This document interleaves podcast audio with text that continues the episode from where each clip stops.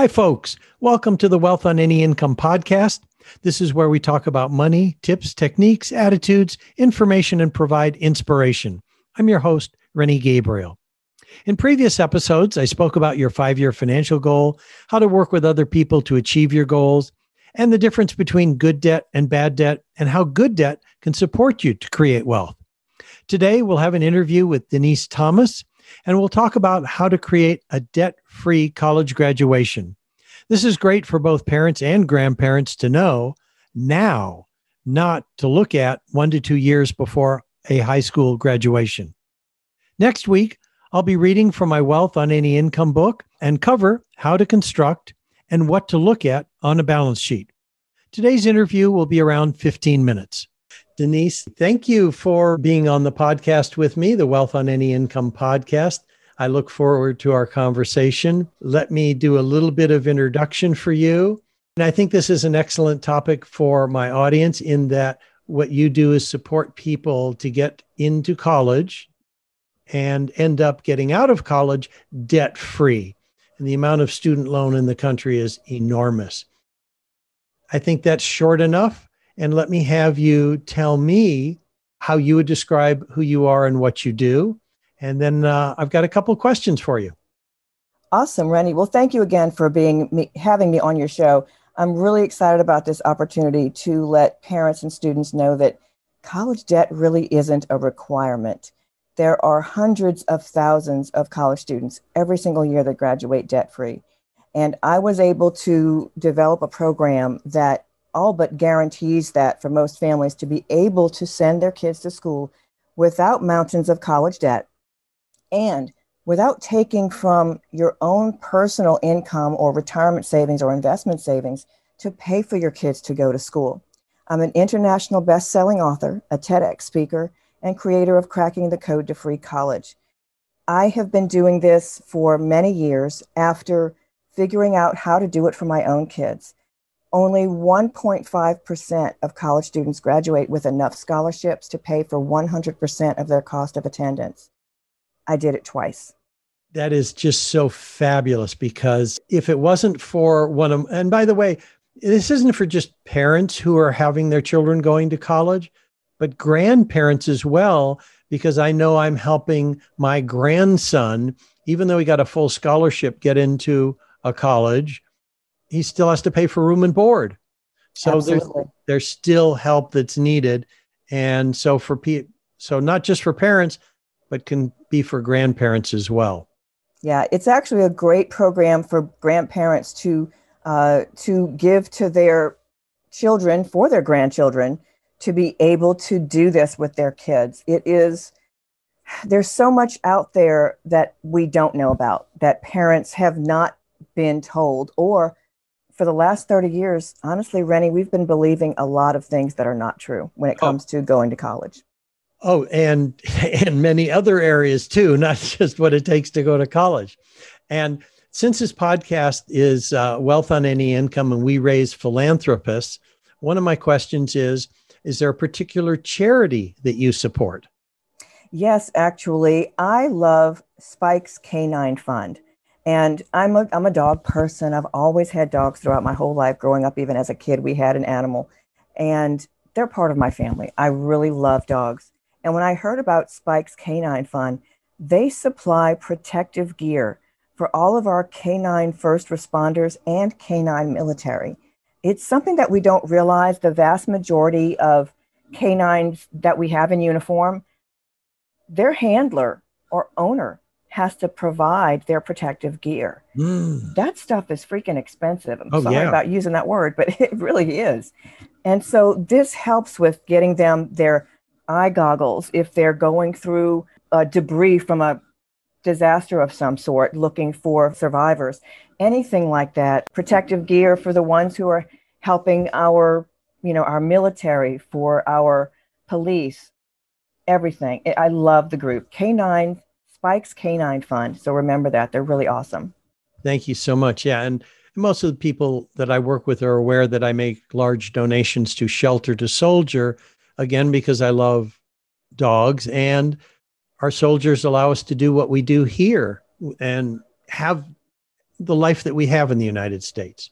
And one of the things that I think we've already mentioned is that the work that you do isn't just limited to the parents of children on their way to college, but when should parents or grandparents begin planning for having a debt free college experience? Well, ideally, I would love it if parents or grandparents would really just touch base with, with me when the kids are in middle school. Oh, in middle school. Yeah. They don't even have to be starting much, but what we don't we what we haven't been told is that what your children are doing as their activities in middle school actually has an impact on high school activities, which has an impact on their college acceptances and college scholarships. So, for example, when I talk to a parent who's maybe their son, maybe Johnny is has been going to ball practice and playing some type of sport for the community since he was 3 years old. We've all done it. Yeah. So in middle school, I'll ask, is uh, Johnny going to play college ball? Well, the answer is usually, I don't know, he's 12. right? Yeah. Well, then the real answer to that question is no, he's not going to play college ball because the vast majority of children who are that spectacular, who the talent is innately there, those are picked out by age eight and nine. I've seen it with my own eyes. Mm. It, it's like watching a tiny Tiger Woods. You just know. Yeah. You just know. And I'm not saying that the child has to quit what they're doing. No, not at all. But then the next question is Does he love it? Or is he just showing up because mom and dad have been dropping him off at the park twice a week since he was three? Yes you know, and it's fine. If it's just what we do, okay, that's fine. But does he love it? Is it his passion? If it is, now we have something to work with. If not, then allow your child some additional opportunities to find their passion. And I'll give you an example. If Johnny loves playing ball, well, then potentially in high school, he can be a little league coach he can maybe offer weekend practices or workshops in the summer or anything or summer camp anything to that nature related to that particular activity or sport. And this this goes for anything. It can be sports it can be musical instrument anything like that. It can be that they love a particular subject in school. Well maybe they tutor other kids or have their own you know tutoring course for that particular subject. There's so many things kids can do. But first things first is my job as a parent is to give my ch- children opportunities to find their passion. That's perfect. And I, I realized when you were talking about that, I thought of my uh, nephew, my wife's nephew, Daniel, who loved baseball. I just, uh, he, he just couldn't get enough of it. And his dad is the same way. Uh, and it turns out he's now working for the New York Yankees doing statistical work. That's fantastic. That's exactly what I'm talking about. Yep. One of the things that I did for my kids, we didn't have a heck of a lot of money when they were growing up. But, you know, as many families, as you get older, you progress throughout the company or companies that you're working for, you move laterally, your income increases. Yes. And we had gotten to a point where we were at a really good income, you know, good six figures and doing well. And I was able to send my kids to summer camps. Now, the vast majority of those summer camps were actually free. So keep that in mind. Summer camp doesn't have to cost a ton of money or not at all. Many opportunities offer scholarships for families that may have a need or maybe they just they have extra places and they'll offer that to your family. So uh, keep that in mind. You don't have to spend a some you know bazillion dollars every summer for your kids to go to camps every week. Now i'm a little bit confused because what i heard was at when your children were eligible to go to summer camp you and your husband were earning a good income and could afford it. So i'm guessing you're addressing this to the parents who aren't earning a good income is that correct? Yes, there are opportunities to attend summer camps even without having to pay or paying a smaller amount. There are scholarships available for many. Okay. Now, uh, am I assuming correctly that you and your husband would not have qualified for those kinds of scholarships? Correct. Uh, okay. at that by that time we were not. My husband by, by, the time my son was say 12, you know, 10, 12, mm-hmm. 13 years old, we would not have qualified for sending okay. them to camps for free. But there are camps that are free. I Churches usually have summer camps that are free. And there's usually some type of a topic that they're covering that entire week. My point is to find different opportunities, different topics for learning that your kids could learn from short term yeah. and find out what they really enjoy. For example, one summer, I think my son was probably about 12 years old. He attended five summer camps, five week long camps that year. Mm by the time we got to the last one, and the last one was the one I actually paid money for, and it really wasn't a lot of money, um, was a camp that was taking place at one of the NASA facilities mm. across the country. Mm-hmm. I was carpooling with another mom because it was a distance to drive, so that might be an option for some families if it's not close.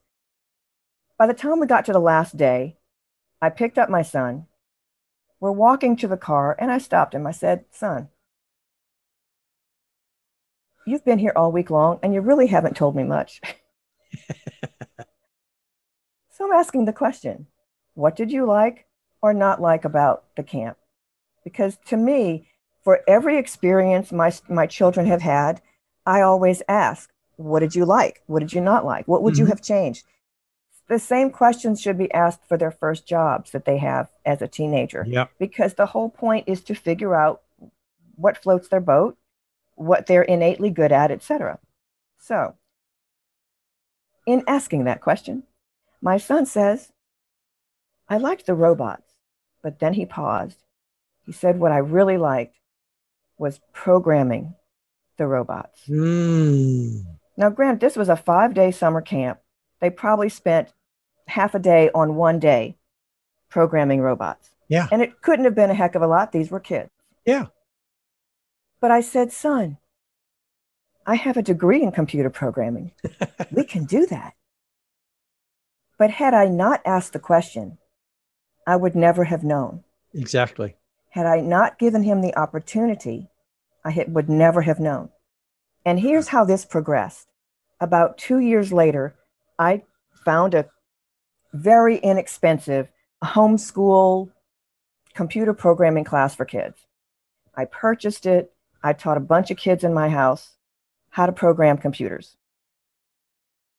And it really was, I'm telling you, this is out of the box. Anybody can do this. There's nothing to it. Terrific. Getting back to the topic of getting kids through college debt free, what are the typical feelings that your prospects uh, experience?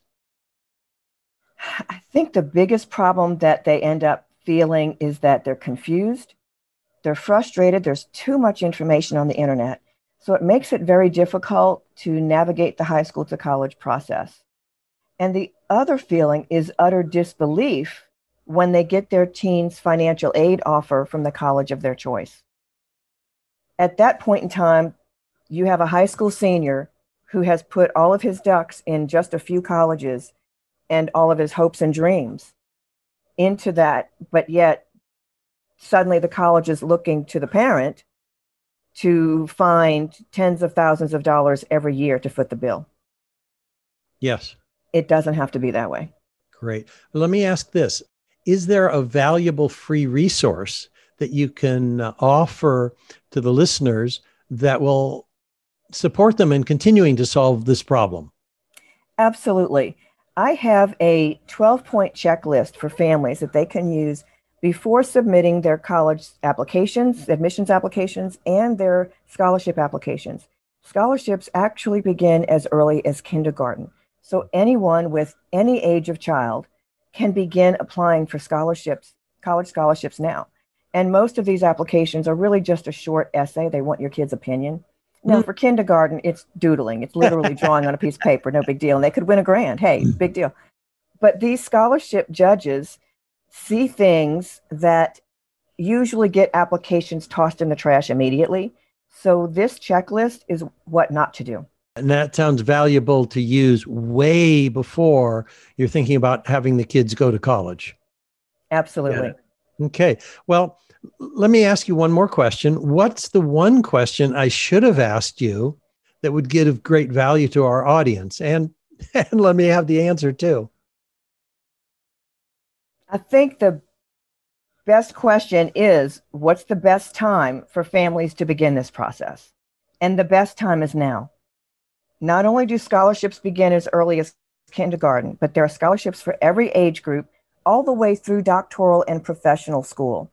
So with high school seniors being, you know, having the lion's share of the opportunities, but preparation to win scholarships and get college acceptances really does begin much earlier.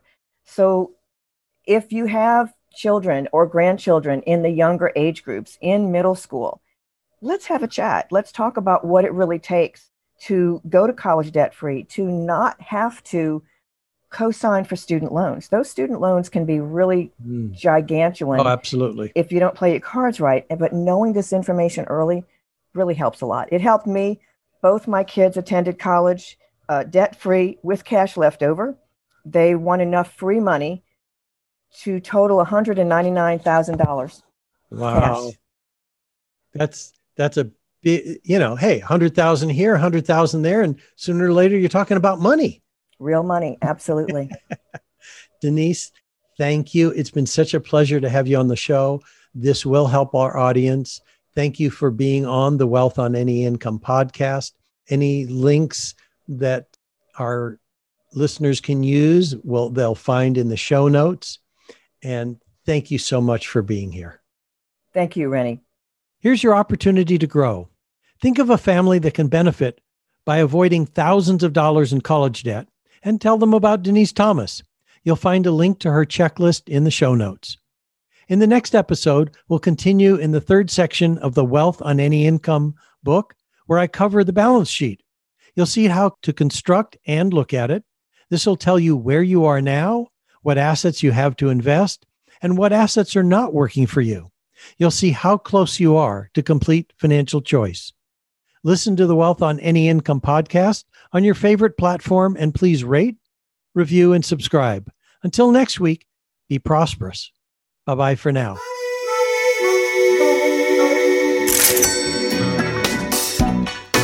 You.